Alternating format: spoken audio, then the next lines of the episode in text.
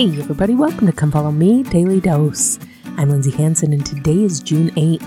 Today, we're going to continue in this week's Come Follow Me block, and we're going to take a look at some verses in John chapter 16. And we're going to see the comfort that the Savior gives us in his atonement, especially when we are going through tough times and in time of loss. So let's jump into this. It's interesting, earlier in the New Testament, it says of the Savior that he spoke not unto his disciples, except it were in parable. Here we're going to see something a little bit different. In verse 25, it says, These things I have spoken unto you in Proverbs. So here the Savior is going to begin speaking in Proverbs, and it's a little confusing for the disciples. And it's understandable. In verse 16, the Lord says, A little while, and ye shall not see me, and again a little while, and ye shall see me. Okay, yeah, that's a little bit confusing. It says that the disciples started to talk among themselves and say, Well, what does this mean? What does he mean by this? And in verse 19 it says, Now Jesus knew that they were desirous to ask him, and said unto them, Do ye inquire among yourselves?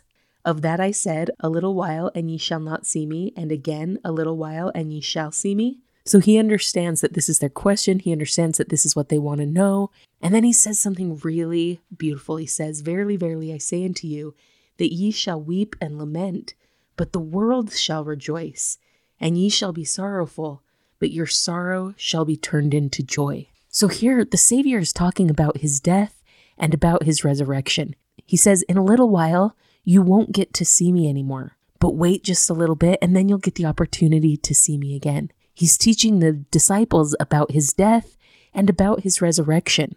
He's saying you might feel sorrowful because of it. It might be really sad, really upsetting for you, but it's joyful for the world because of what I unlock for everyone else. I love these verses when we think about the loss that we experience in this life. It can be so easy to slip into the mind frame of the here and now and forget that God has a plan for the eternities. It is so hard to be away, even briefly, with the people that we love so much. But I'm so grateful that the sting of death is indeed swallowed up in Christ and his resurrection. In fact, I remember several years ago, I think I was 19 or 20, a dear friend of mine lost her husband, and it was sudden, and I was just devastated by it. I was so, so sad, and I was really struggling the next day. And so I had an assignment to go help clean the church. And so I was cleaning the chapel and cleaning around. And on a bulletin board in our church, I saw this scripture from this chapter.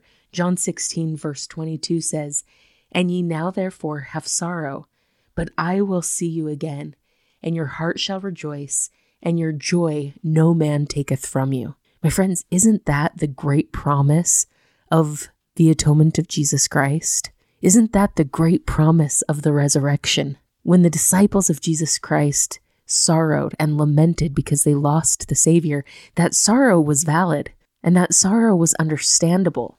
But Christ is trying to teach them here that all sorrow is swallowed up in Him because of His resurrection and because of that gospel plan. President Nelson said that the only way to take sting out of death is to take love out of life.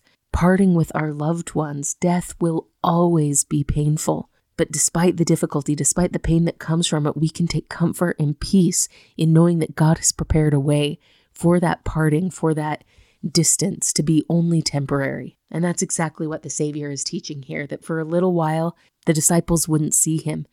But in the long run, they can rejoice. They can have joy that no man can take from them because of the resurrection of Jesus Christ. And my friends, that is the great promise made to each and every one of us as well. Several years ago, in 2007, President Monson gave a talk called I Know That My Redeemer Lives. And I remember listening to this talk thinking that it was one of the most comforting talks on death that I had ever heard.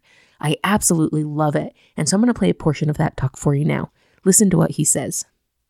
My brothers and sisters, we laugh, we cry, we work, we play, we love, we live, and then we die. Death is our universal heritage. All must pass its portals. Death claims the aged, the weary, and worn. It visits the youth in the bloom of hope and the glory of expectation, nor are little children kept beyond its grasp. In the words of the Apostle Paul, it is appointed unto man once to die, and dead we would remain, but for one man and his mission, even Jesus of Nazareth, born in a stable, cradled in a manger. His birth fulfilled the inspired pronouncements of many prophets. He was taught from on high. He provided the life, the light, and the way. Multitudes followed him. Children adored him. The haughty rejected him. He spoke in parables. He taught by example. He lived a perfect life.